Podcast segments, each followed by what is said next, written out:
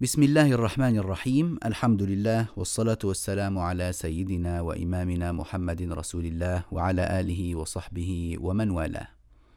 أما بعد أحييكم بتحية الإسلام. فالسلام عليكم ورحمة الله وبركاته. ونبدأ بإذن الله تعالى درسنا الجديد في سلسلة دروس شرح الجزرية في علم التجويد.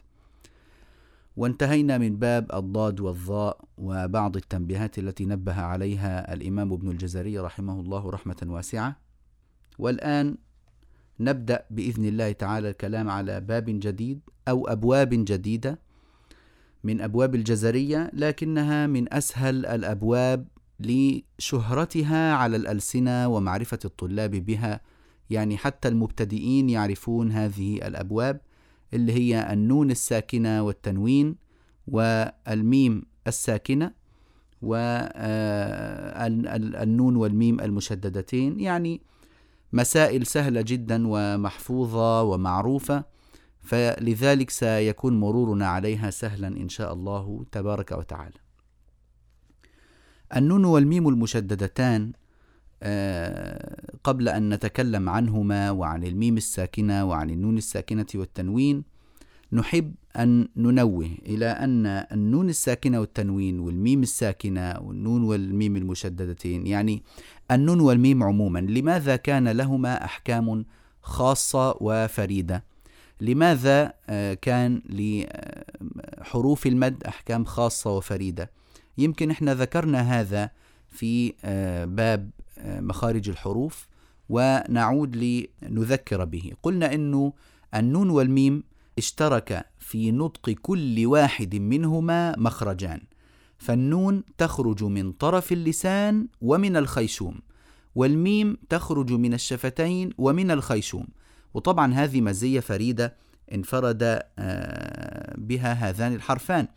وهذه المزية الفريدة هي التي جعلت للنون والميم أحكاما خاصة.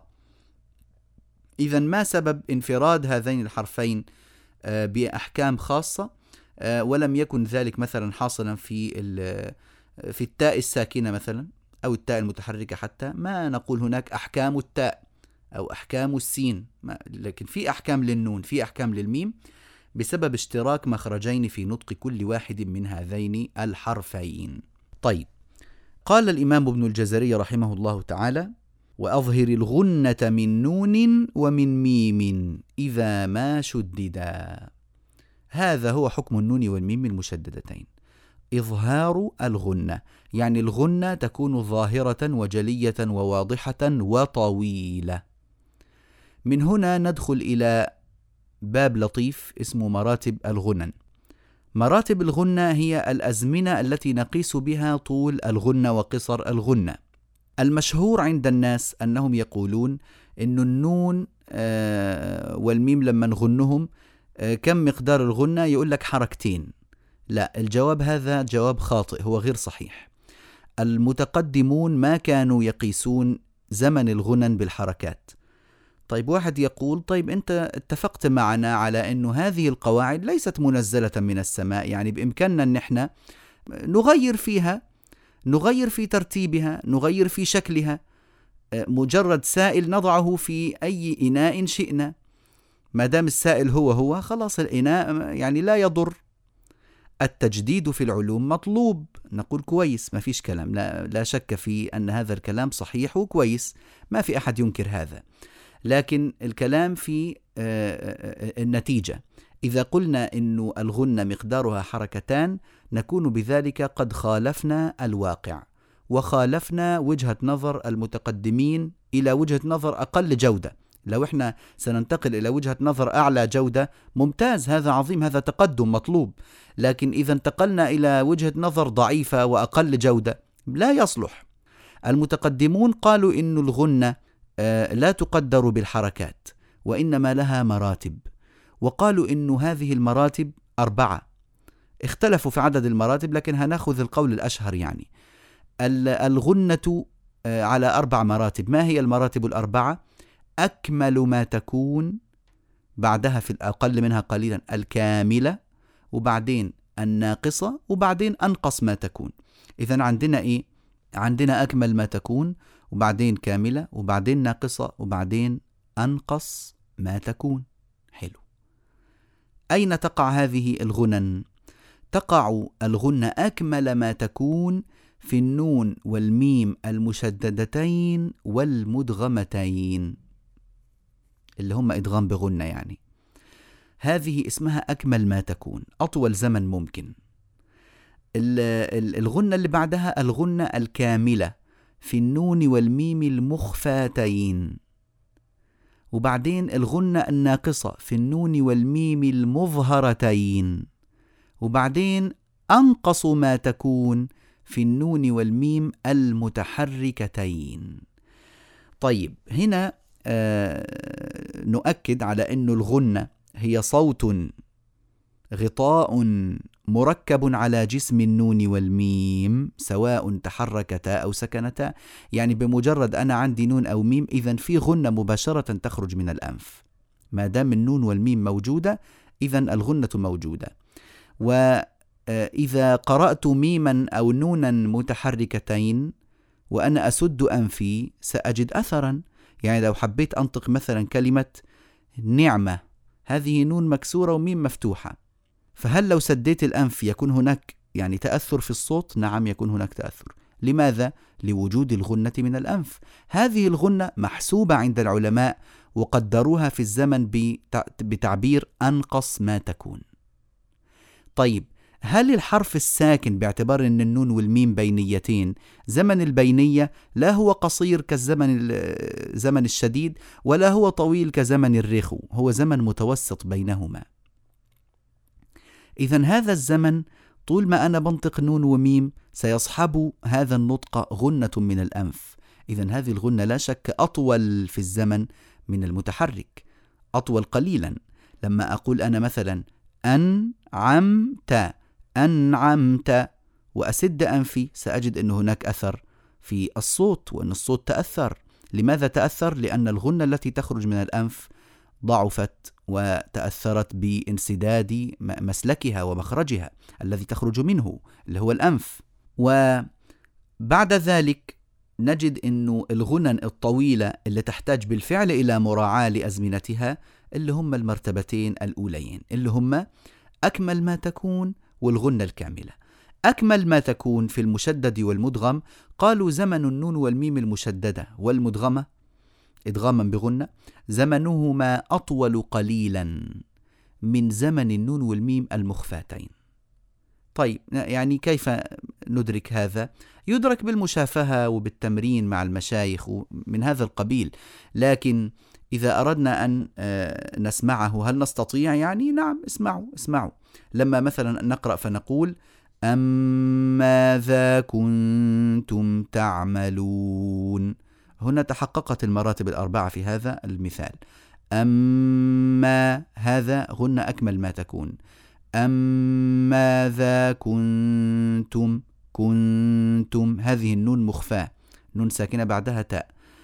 ستأتينا الآن في, في الأحكام بعد قليل إن شاء الله. نون ساكنة بعدها تاء. كنتم. زمن كنتم أقل قليلا من زمن أم ماذا هل أستطيع أن أقدره بحركة؟ لا والله لا أستطيع. هل أستطيع أن أقدره بثانية؟ لا يمكن أن أقدره بثانية هو أقل من هذا. أقل من ذلك هو دقيق جدا. نعم. أم ماذا كنتم تعملون؟ كنتم شايفين الميم الساكنة هنا؟ تعملون. الميم الساكنة غنة ناقصة. الميم المتحركة تعملون تعملون. أنقص ما تكون. أظن أن المفهوم وصل إليكم إن شاء الله تعالى. طيب هنا نعود إلى قول الإمام رحمه الله وأظهر الغنة من نون ومن ميم إذا ما شدد. قوله ما شدد ما ليست نافية كما ذكرنا ذلك من قبل وإنما هي زائدة لتفيد التوكيد. مر مثلها لما ذكرنا في باب الراءات قول الناظم رحمه الله ورقق الراء إذا ما كسرت. أي إذا كسرت. وأظهر الغنة من نون ومن ميم إذا ما شدد أي إذا شدد. نعم.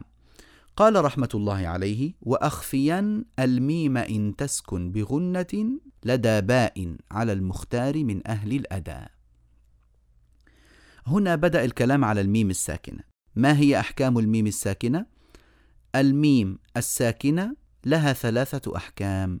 بدأ بالأول فقال وأخفين الميم إن تسكن بغنة إذا الإخفاء ويكون معه غنة لدى باء يعني عند حرف الباء على المختار من أهل الأداء. أي هذا هو القول المختار فدل على أن هناك قولا آخر غير مختار. طيب نشوف مثال على ذلك ونطبق هذا الإخفاء. مثلا يقول الله تبارك وتعالى وما صاحبكم بمجنون. وما صاحبكم بمجنون. هذه ميم ساكنة بعدها باء. فنقول وما صاحبكم بمجنون. وما صاحبكم بمجنون. أخذنا للميم زمنا طويلا لأن فيها غنة. هذا هي هذه الغنة هي غنة الإخفاء. كويس. ومن يعتصم بالله فقد هدي ومن يعتصم بالله فقد هدي فهذه الميم اللي بعدها باء حكمها الإخفاء. نعم. وأخفين الميم إن تسكن بغنة لدى باء. على المختار من أهل الأداء. هذا هو القول المختار.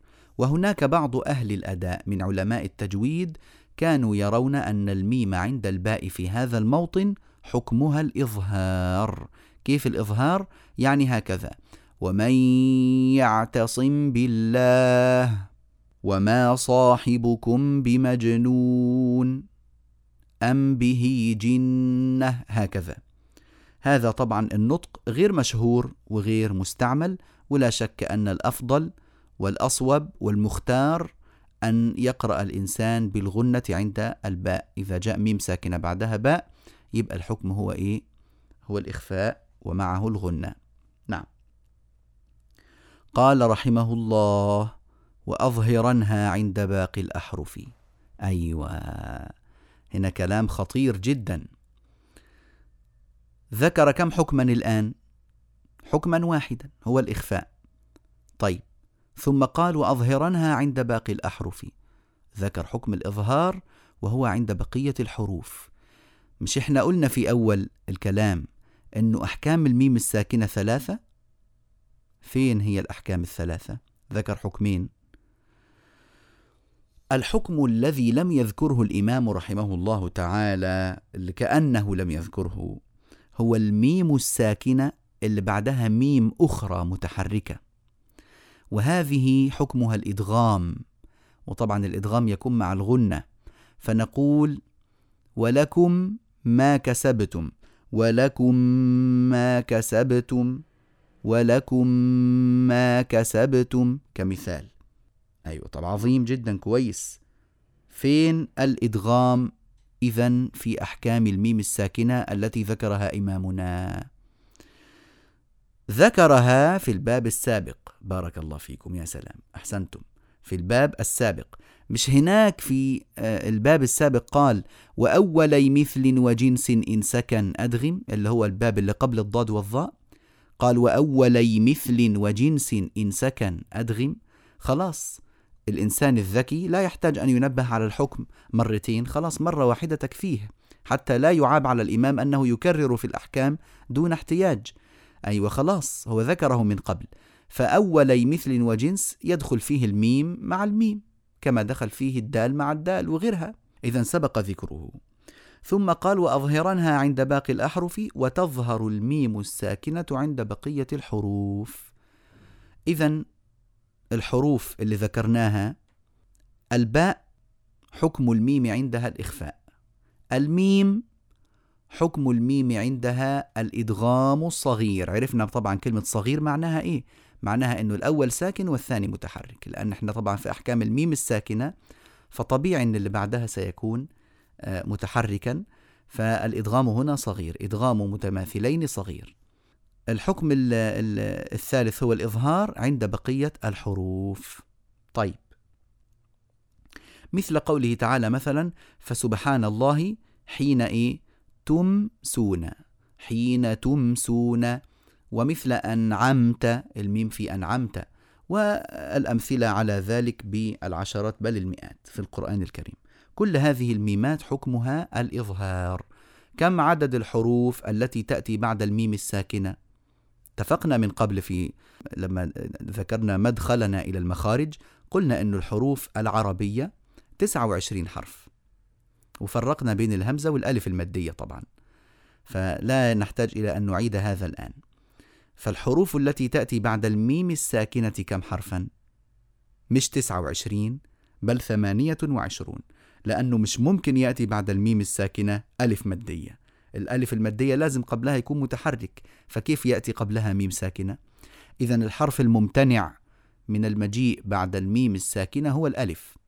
ولذلك يقول الإمام الجمزوري رحمه الله آه، في منظومته الشهيرة تحفة الأطفال والميم إن تسكن تجي قبل الهجاء يعني تأتي قبل حروف الهجاء كلها. لا ألف لينة لذي الحجاء يعني إلا الألف اللينة اللي هي الألف المادية يعني لذي الحجاء. من هو صاحب الحجاء؟ أي صاحب العقل. الحجاء هو العقل. إذا الحروف التي تأتي بعد الميم الساكنة وتجعل حكمها الإظهار كم حرفا من ستة وعشرين. ستة وعشرين حرف. ثم قال رحمه الله تعالى واحذر لدى واو وفاء أن تختفي. يعني احذر من أن يكون الميم مخفيا عند الواو والفاء. الميم ما علاقتها بالواو والفاء؟ بالنسبة للميم مع الواو علاقتهما التجانس. للشفتين الواو باء ميم. إذا الواو والباء والميم من مخرج واحد. الميم مع الواو مخرجهما واحد. إذا هما متجانسان. متحدان في المخرج. نعم. طيب الميم مع الفاء متقاربان. الفاء هو المخرج الذي قبلها مباشرة. بطن الشفة السفلى مع أطراف الثنايا العليا. إذا لقرب الميم من مخرج الفاء ولاتحادها مع مخرج الواو. ربما يقع من اللسان. خطأ وخلل في النطق فلا يحكم الغلق على الميم الساكنة قبل أن ينتقل القارئ إلى الواو أو إلى الفاء.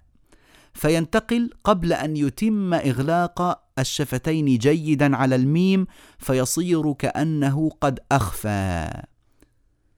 مثال قوله تعالى صراط الذين أنعمت عليهم غير المغضوب عليهم ولا الضالين. شوفوا الميم مع الواو. ممكن واحد يقول غير المغضوب عليهم ولا الضا. شايفين عمل إيه؟ دخل من الميم من الهاء إلى الواو على طول. عليهم هم. لم يطبق فيقول عليهم.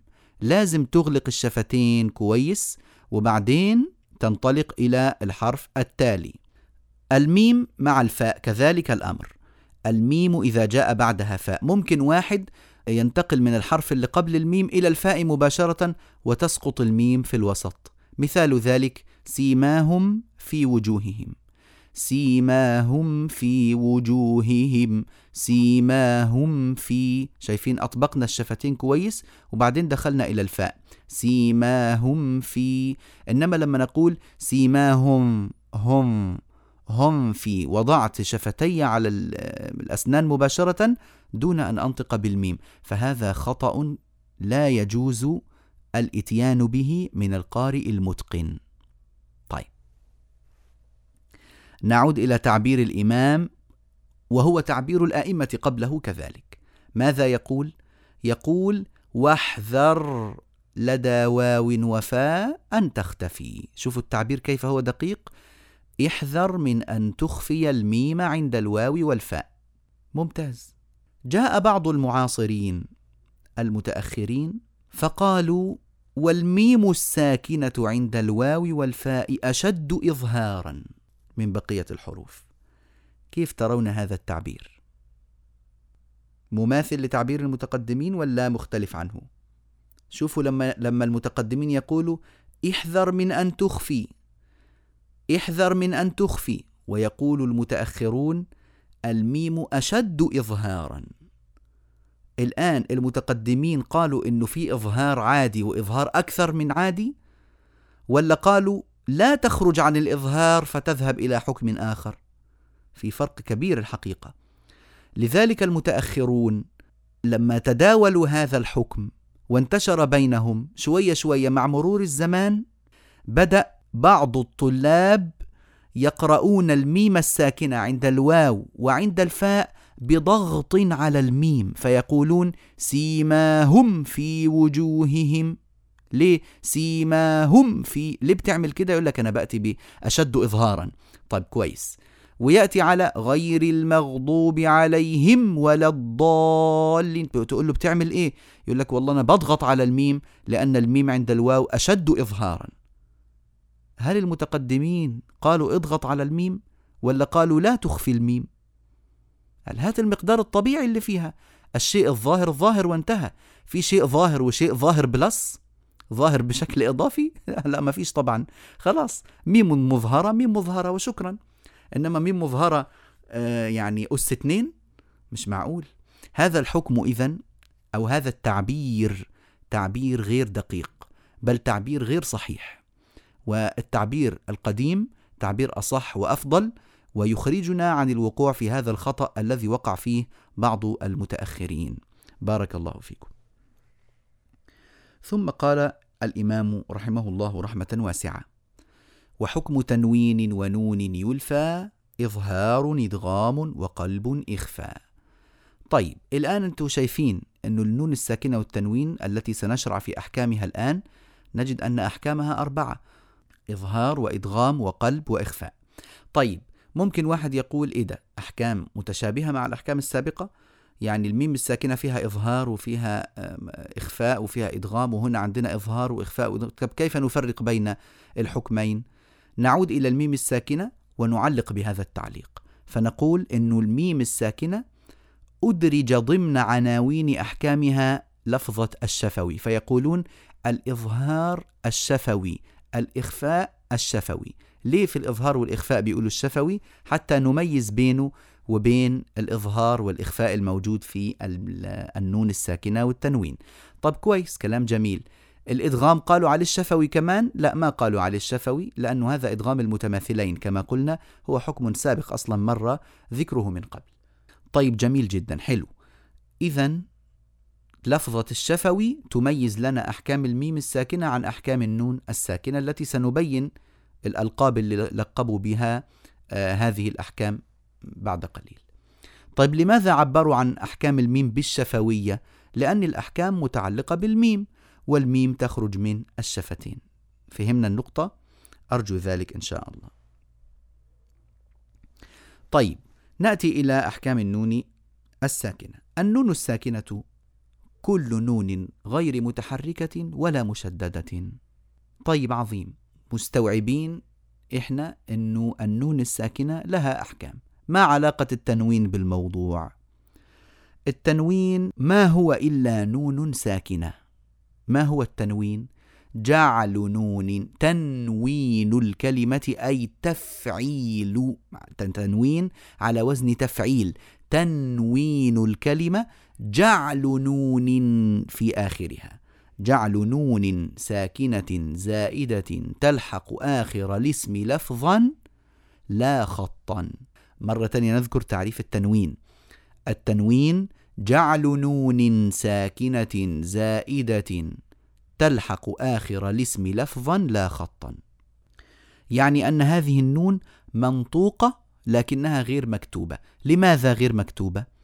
الكتابة من قواعدها ولاحظوا أنني أحيانا أسهب وأخرج في المواضيع وأذكر فوائد دقيقة قليلا لأن هذه الأبواب معروفة. ففرصة أن إحنا الآن نزيد على المقدار المعروف مقدارا قد لا يكون عند الجميع معروفا كما هو معروف عند البعض الآخر. ماذا يقول علماء الكتابة علماء الرسم؟ يقولون أنه ينبغي أن تكون الكلمة المكتوبة موافقة لحال الابتداء بها والوقف عليها. كيف يعني؟ بمعنى أنه إذا كنت سأبدأ بالكلمة فيظهر فيها حرف المفروض أن يكون هذا الحرف مكتوبا. وإذا كنت سأقف على الكلمة فلا ينطق منها حرف ينبغي أن يكون هذا الحرف غير مكتوب.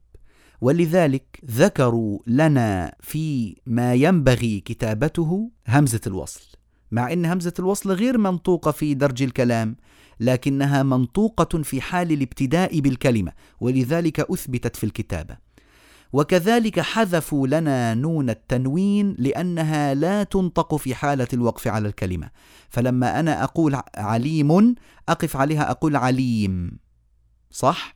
فهل ننطق النون؟ لا لا ننطق النون. إذا لن تكتب النون. فسنكتفي بكتابة الميم. وإذا كان هناك حرف يثبت في الوقف غير هذا كتبناه زي ما كتبوا في عليما لما وقفنا بالألف عليما كتبت في الكتابة بالألف. كتبنا الألف هنا ولم نكتفي بوضع مثلا فتحتين على الميم. لا احتجنا إلى الألف. لماذا؟ لأننا نلفظ بهذه الألف في حالة الوقف. إذا من قواعد الكتابة مراعاة حال الكلمة في البدء والوقف عليها. حال البدء بها والوقف عليها وهذه فائدة دقيقة. إذا عرفنا ليه التنوين لا يكتب؟ ممتاز. إذا التنوين في الواقع ما هو إلا نون ساكنة ولذلك يأخذ نفس أحكام النون الساكنة. فكلما نقول نون ساكنة كأننا نقول والتنوين معها في نفس الحال. جميل؟ طيب قال رحمة الله عليه وحكم تنوين ونون يلفى. كلمة يلفى أي يوجد. ما معنى يوجد؟ يعني لما أقول ذهبت إلى الرجل فألفيته كريما يعني فوجدته كريما. اكتشفت أنه كريم. إذا سبرت وبحثت ونظرت في أحكام النون الساكنة ستجد أنها هذه الأربعة الأحكام. ما هي الأربعة؟ إظهار إدغام وقلب إخفاء إظهار إدغام وقلب إخفاء الإظهار والإدغام والقلب والإخفاء. إذا هذه الأحكام الأربعة أحكام النون الساكنة بأي اعتبار؟ باعتبار ما بعدها. يعني باعتبار الحرف الذي يأتي بعدها. بعد النون الساكنة يمكن أن يأتي لي من حروف الهجاء. كم حرفا؟ كل الحروف لكن برضو باستثناء الألف لأن الألف لازم يكون قبلها مفتوح. كيف يكون قبلها هنا؟ نون ساكنة. مش ممكن. إذا النون الساكنة يأتي بعدها كل الحروف إلا الألف. ممتاز؟ طيب. قال الإمام رحمه الله فعند حرف الحلق أظهر. فصل. والدغم في اللام والراء لا بغنة لزم وأدغما بغنة في يومن إلا بكلمة كدنيا عنون. فصل. والقلب عند الباب غنة. والقلب عند الباء بغنة فصل. كذا الإخفى لدى باقي الحروف أخذا. هذه هي أحكام النون الساكنة. وقد أجملها جزاه الله عنا خير الجزاء في هذه الأبيات الثلاثة طيب نشوف الأحكام. قال فعند حرف الحلق أدغم. النون الساكنة إذا جاء بعدها حرف من حروف الحلق الستة الهمزة والهاء والعين والحاء والغين والخاء. من أين عرفنا حروف الحلق؟ من كلام ابن الجزري نفسه الذي ذكره فين؟ في مخارج الحروف لما قال ثم لأقصى الحلق همز هاء ومن وسطه فعين حاء أدناه غين خاؤها نعم هذه هي الحروف الستة إذا قال رحمه الله فعند حرف الحلق يعني الذي ذكرته لك من قبل أظهر ليه النون الساكنة عند حروف الحلق حكمها الإظهار؟ السبب أن النون الساكنة في المخرج بعيدة جدا عن حروف الإظهار. شوفوا النون الساكنة من أين تخرج؟ حروف ذلقية هذه. النون الساكنة من الحروف الذلقية يعني طرفية كلها.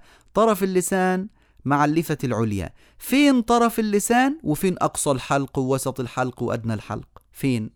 شيء بعيد جدا. ولذلك كان حكم هذه النون عند هذه الأحرف الإظهار. وإحنا اتفقنا من قبل كما ذكرنا في الدرس السابق أن المتباعدين حكمهما الإظهار المطلق. الإظهار المطلق يعني الأصلي الذي هو الأصل في نطق الحروف. الأصل أن الحرف إنما يكون مظهرا. نعم. فعند حرف الحلق أظهر. مثال نذكر مثالا على ذلك. مثلا نون ساكنة بعدها همزة قوله تعالى وهم ينهون عنه وينأون عنه. وينأون عنه. هذه نون ساكنة بعدها همزة. وينأون وعنه نون ساكنة بعدها هاء. كويس؟ فهذا مثال. عذابا أليما. والظالمين أعد لهم عذابا أليما. فهذه نون ساكنة بعدها همزة. حكمها الإظهار. كذلك عند الهاء والعين والحاء والغين والخاء. نأتي بمثال آخر ربما يقع فيه الخطأ النون الساكنة عند الغين والخاء. في ناس كثر لما يقرؤون مثلا عليم خبير يقولون عليم خبير. ليه يا أخوانا بتقولوا عليم خبير؟ عليما خبيرا ليه؟ ليه؟ لا يصح ذلك على قراءة آه، عاصم. على رواية حفص لا يصح. آه، فهذه النون وهذا التنوين حكمه ماذا؟ حكمه الإظهار فيراعى ذلك. كمان آه، من خوف وآمنهم من خوف إيه من خوف دي؟ لا يصلح هذا على رواية حفص. وإنما نقول وآمنهم من خوف من خوف. طيب. هذا إنما يصح على قراءة أبي جعفر بشروط واستثناءات معينة. فيعني لما أقول لكم يصح على قراءة أبي جعفر معنى أنه لو جاءني واحد من المسلمين آه، بسيط ليس عنده معرفة. ولا طاقة ولا قدرة على التصحيح. يا أخي قل هذه بالشكل الفلاني. فلا يقول. يا أختي عدلي هذه فلا تستطيع أن تعدل. ما في فائدة أبدا. نقول له في الأخير لا بأس. إنما أتيت بشيء صحيح كل من عند الله ولا حرج في ذلك. قال صلى الله عليه وسلم عن الأحرف السبعة كلها شاف كاف. وقال فأيما حرف قرأوا عليه فقد أصابوا. فالمسألة يعني فيها سعة إن شاء الله. لكن إحنا بنخاطب مين الآن؟ طالب العلم الذي ينبغي أن يتقن الرواية التي يقرأ بها ويعرفها جيدا. نعم. وكذلك يقول النبي صلى الله عليه وسلم فاقرأوا كما علمتم. فاقرأوا كما علمتم. بمعنى أنه لا تسمح لغيرك بما لا تعرفه أنت. واحد بيقرأ فلا يحسن فتقول له يمكن يكون في قراءة ما في مشكلة نمشيك. تمشي مين يا حبيبي؟ لا تمشي أحد. أنت الآن لا تعرف فإذا كنت لا تعرف فلا تسمح بما لا تعرفه أنت. إنما الذي تعرفه اسمح به للعوام لا حرج في ذلك إن شاء الله تعالى. كان الإمام نافع رحمه الله وهو من القراء العشرة من كبار القراء. كان رحمه الله تعالى لا يرد أحدا فيما قرأه عليه ما دام موافقا لشيء تلقاه. إلا أن يقول له الطالب أريد قراءتك. خلاص الآن بيطلب منه قراءة محددة. في فيبدأ يصحح له ويعدل له بمقتضى هذه القراءة. نعم. نعود بارك الله فيكم. فنأتي بمثال بأمثلة يقع فيها الخطأ. مثلا النون الساكنة عند الغين. ونزعنا ما في صدورهم من غل. في ناس يقولوا من غل. إيه من غل؟ لا ما ينفعش. لا بد من بيان النون عند الغين وإظهارها. من غل. إذا الإظهار هو نطق النون الساكنة والتنوين من مخرجها من غير زيادة في الغنة. في ناس بي بيقولوا إخراج كل حرف من مخرجه من غير زيادة في الغنة ماشي الحال كويس. إنما إحنا الآن بنشرح الإظهار الذي هو حكم من أحكام النون الساكنة. نطق النون والتنوين من مخرجه من مخرجها من غير زيادة في الغنة في ناس بيعبروا يقولوا من غير غنة من غير إيه؟ غنة كلمة من غير غنة مش دقيقة. يعني من الأدق وال وال والأجود أن نقول من غير زيادة في الغنة لأن إحنا خلاص عرفنا أن مراتب الغنة أربعة. فمنها النون الساكنة المظهرة اللي هي هنا هذه. فيها غنة وهي في المرتبة الثالثة. مرتبة الغنة الإيه؟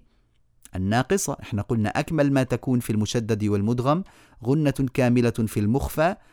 غنة ناقصة في الساكن المظهر أنقص ما تكون في المتحرك من النون والميم. بارك الله فيكم.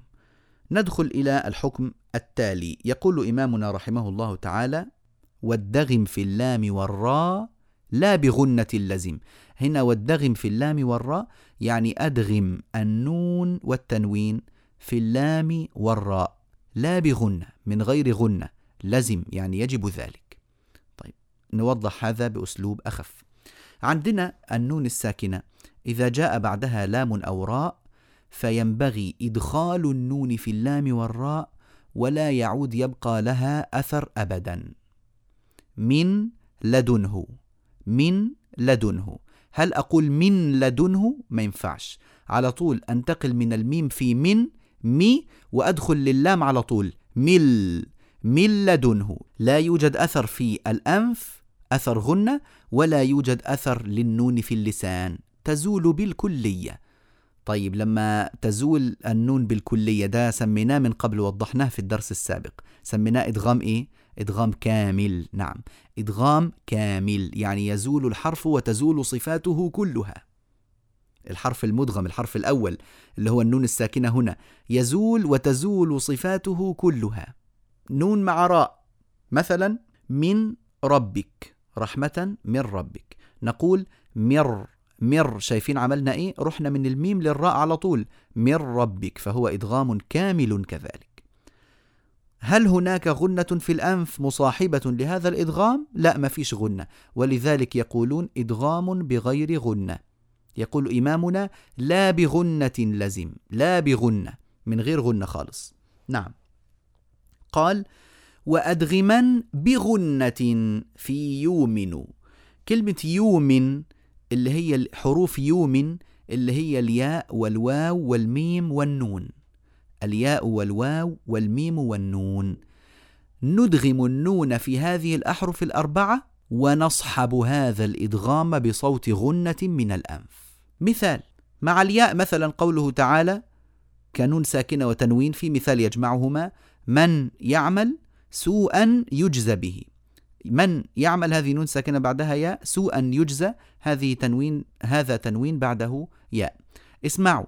من يعمل سوءا يجزى به. حلو كويس. شوفوا الآن سأعيد المثال وأنا أسد أنفي وشوفوا هل في أثر عند الياء ولا ما في أثر. من يعمل سوءا يجزى به.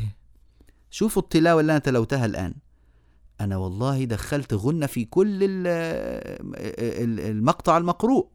هذا لا يصح. اتفقنا من قبل على أن الغنة لا تدخل إلا في النون والميم أو الواو والياء اللي فيها إدغام بغنة بس. فالتصويب أن ننطق هكذا. من يعمل سوءا يجزى به. شايفين سوء هذا كل ما في غنة يجزى به ما في شيء. إنما أي أي أهو بسد أنفي وافتح. سامعين صوت الأنف يعمل بجودة في الحرف.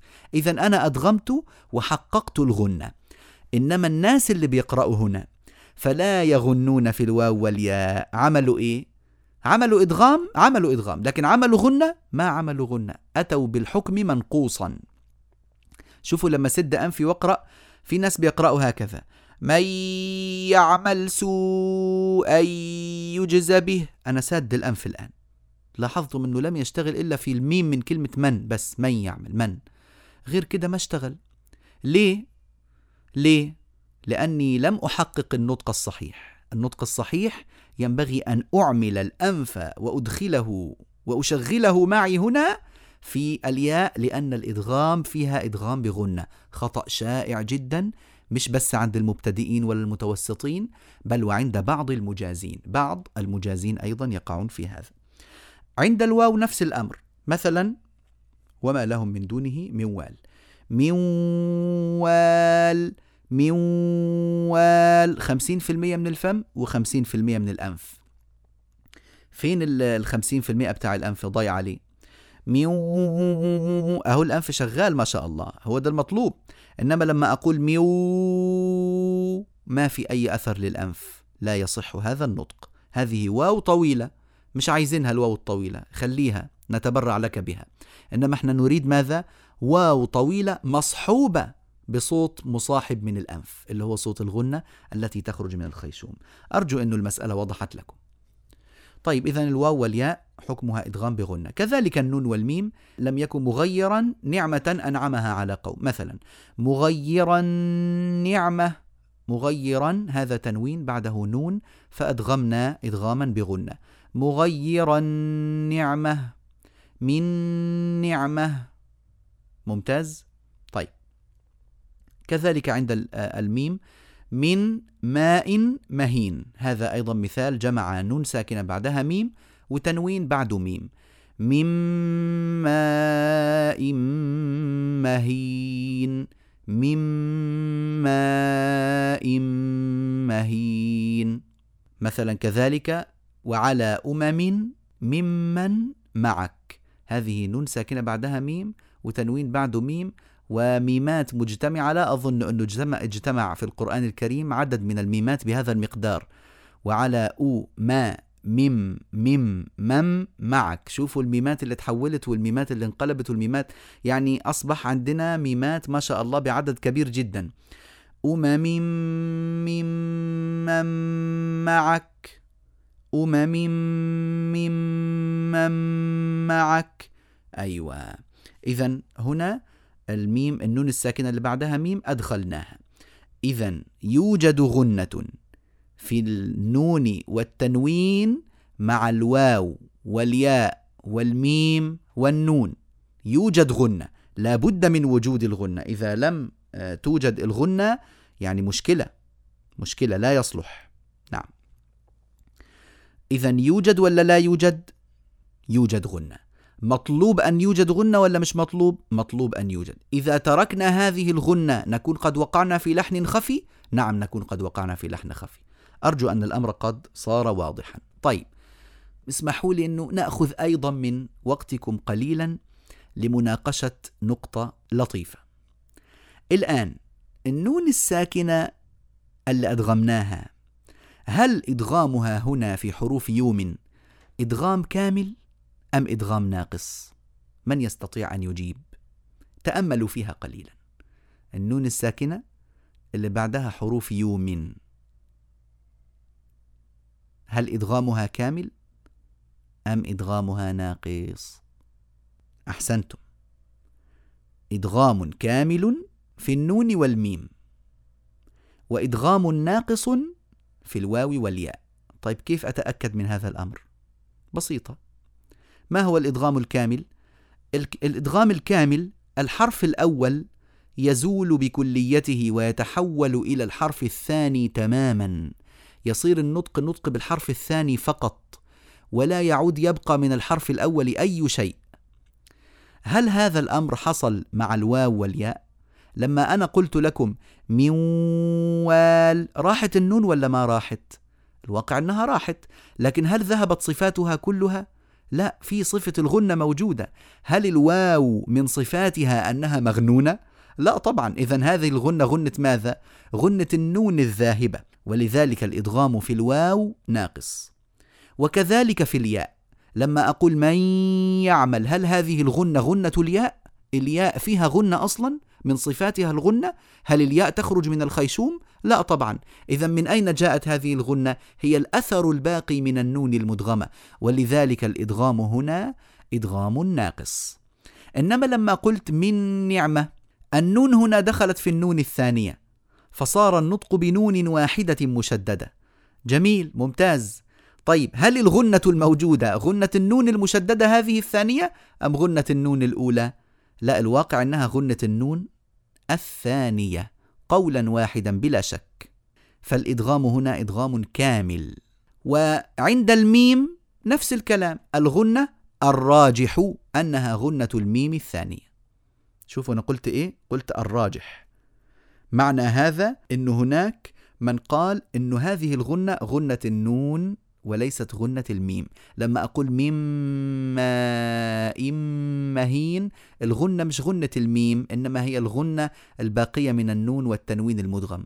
ليه ليه الناس اللي قالت هذا قالوا؟ قالوا لأن الغنة في النون آصل من الغنة في الميم. يعني إذا حبينا نقارن بين غنة النون وغنة الميم الغنة أصلية أكثر في النون لكنها أقل أصالة في الميم. فإذا كان عندي اختيارين غنة موجودة ولا أدري ألحقها بالنون ولا ألحقها بالميم قالوا ألحقها بالنون. فإذا ألحقناها بالنون صار الإدغام ناقصا وإذا ألحقناها بالميم صار الإدغام كاملا. الراجح أننا نلحقها بالميم وإن الغنة في النون والميم نفس القوة. أنا الآن يعني صدعتكم بتفاصيل دقيقة خلاف ما عهدتم مني. لكنها مفيدة إن شاء الله. ويعني أنا أرجح أن المعظم درس هذا الباب من قبل فنحب أن نزيد لهم فوائد حتى لا يكون الدرس مملا ولا مجرد تكرار لمعلومات سابقة. الخلاصة أن النون في اللام والراء والنون والميم إدغامها كامل وفي الواو والياء إدغامها ناقص. طيب هل يلزم أن أعلم هذه المعلومات ولا ممكن أصلا أضرب عنها صفحا وأركز فيما هو معروف؟ إدغام بغنة في حروف يوم إدغام بغير غنة في اللام والراء. أقول لك والله يا أخي والله يا أختي اكتفوا بهذه المعلومة وامشوا عليها. هذه يعني فائدة لمن أحب أن يعرفها ولمن يجد في نفسه طاقة لفهمها واستيعابها. اللي لا يريد أن يستوعبها أو لا يستطيع أن يستوعبها الآن أو شعر بازدحام في المعلومات نقول له اكتفي بالأمور الأصلية. النون الساكنة عند حروف الحلق مظهرة وعند اللام والراء إدغامها إدغام بغير غنة وعند بقية الحروف الأربعة ينمو أو يومن إدغام بغنة خلاص نقول له كافي. الذي حصلت عليه من المعلومات كافي ومفيد جدا بإذن الله تعالى. طيب اللام والراء لو أضفناها إلى حروف كلمة يوم لام وراء حرفين ويوم أربع حروف يبقى ست حروف. لو حطيناهم مع بعض نستطيع أن نجمعهم في كلمة إيه؟ يرمو لون. لاحظوا أنا فصلتها ليه؟ يرمو لون يرمو بضم الميم. الله يكرمكم. في ناس بيقولوا يرملون. يرملون غلط. غير صحيح لغة. يرملون هو الصواب. هي مثل كتب يكتب. رمل يرمل. نفس الأمر. تمام؟ يرمل يعني إيه؟ يعني آه، يسرع الخطى. هو المشي بخطى سريعة. يرملون. ماشي. ما هو تعريف الإدغام؟ إحنا المفروض يعني نبدأ بالتعريف لكن إحنا بنأخره عشان لا نستهلك أذهانكم في أمور نظرية يهمني وصول المعلومة وبعدين يأتيكم التعريف. إذا من خلال ما درسنا نفهم التعريف. تعريف الإدغام إدخال النون والتنوين فيما بعدها بحيث يصيران حرفا واحدا مشددا من جنس الثاني. تمام؟ إدخال النون الساكنة والتنوين فيما بعدها بحيث يصيران حرفا واحدا كالثاني مشددا. ده معنى عبارة إيه؟ عبارة إدغام. بقي لنا نقطة دقيقة. نبه إليها الإمام رحمه الله. قال وأدغما بغنة في يومن إلا بكلمة. إذا جاءت النون الساكنة مع الواو والياء في نفس الكلمة فإن الحكم الإظهار المطلق يعني المطلق يعني الأصلي الذي هو الأصل. ينبغي أن يكون الحكم الإظهار المطلق. هذا لم يقع إلا في أربع كلمات. كلمتين يائيتين وكلمتين واويتين. الواويتين صنوان وقنوان. ما ينفعش نقول صنوان ما ينفعش. قو ما ينفعش. نقول صنوان قنوان بإظهار النون. والكلمتين اليائيتين الدنيا الدنيا ما ينفعش نقول الدنيا ما ينفعش. الدنيا وكلمة بنيان كيفما جاءت؟ بنيانهم بنيان مرصوص بنيانا فألقوه مثلا. إذا صنوان وقنوان وبنيان والدنيا.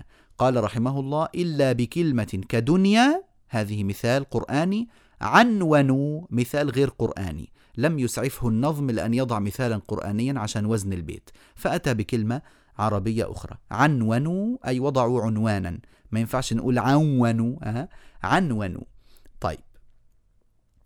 الحكم الثالث القلب والقلب عند الباء بغنة. النون الساكنة إذا جاء بعدها باء تنقلب في اللغة إلى ميم لأن ده أسهل على اللسان العرب يميلون للسهولة. فيقلبون لنا النون إلى ميم. أن باء يقولون أم باء يحولوها إلى ميم مباشرة. ويدوها غنة طويلة. كويس. فعميت عليهم الأنباء يومئذ. فعميت عليهم الأنباء. من بعد ذلك أنبئهم بأسمائهم. وفي هذه الحالة نون قلبناها إلى ميم بعدها باء. نفس النطق للميم اللي بعدها باء. يعني القلب هو نفس طريقة النطق للإخفاء الشفوي. نعم. هل نقول القلب أم نقول الإقلاب؟ يعني الأفصح أن نقول قلب. قلبت الكتاب قلبا. قلبت الكتاب قلبة. مش بنقول قلبت الكتاب إقلابة ها بنقول قلبة. كويس؟ فهذا هو التعبير الأفصح وهو تعبير القدامى. والله يا إخوة أنا مش مش أقدس المتقدمين وأذم المتأخرين ولا شيء لكن من قرأ واطلع على ما كتبه القدامى وعلى دقتهم في عباراتهم وانتقائهم للكلمات يصعب عليه جدا أن يوازي بهم أحدا من المتأخرين إلا قليلا من المتأخرين الأئمة الكبار بس. غير كده صعب صعب والله العبارة لما بيكتبوها كأنهم يصوغون عبارة يصوغونها صياغة كأن العبارة يعني سبيكة ذهبية تصاغ منها أجمل الحلي. فهذا التعبير الذي يعبر به المتقدمون. ينسجون لنا الكلام نسجا مش يرصفونه رصفا كما هو شأن كثير من المتأخرين. الله يرحم أنا من المتأخرين يعني وأنا بنسب نفسي المتقدمين لا لكني آه، أقول لكم أنه لما نقرأ للمتقدمين نتعلم منهم جودة العبارة ورصانة الأسلوب. نعم هذا هو القلب. إذا القلب قلب النون الساكنة إلى ميم إذا جاء بعدها باء.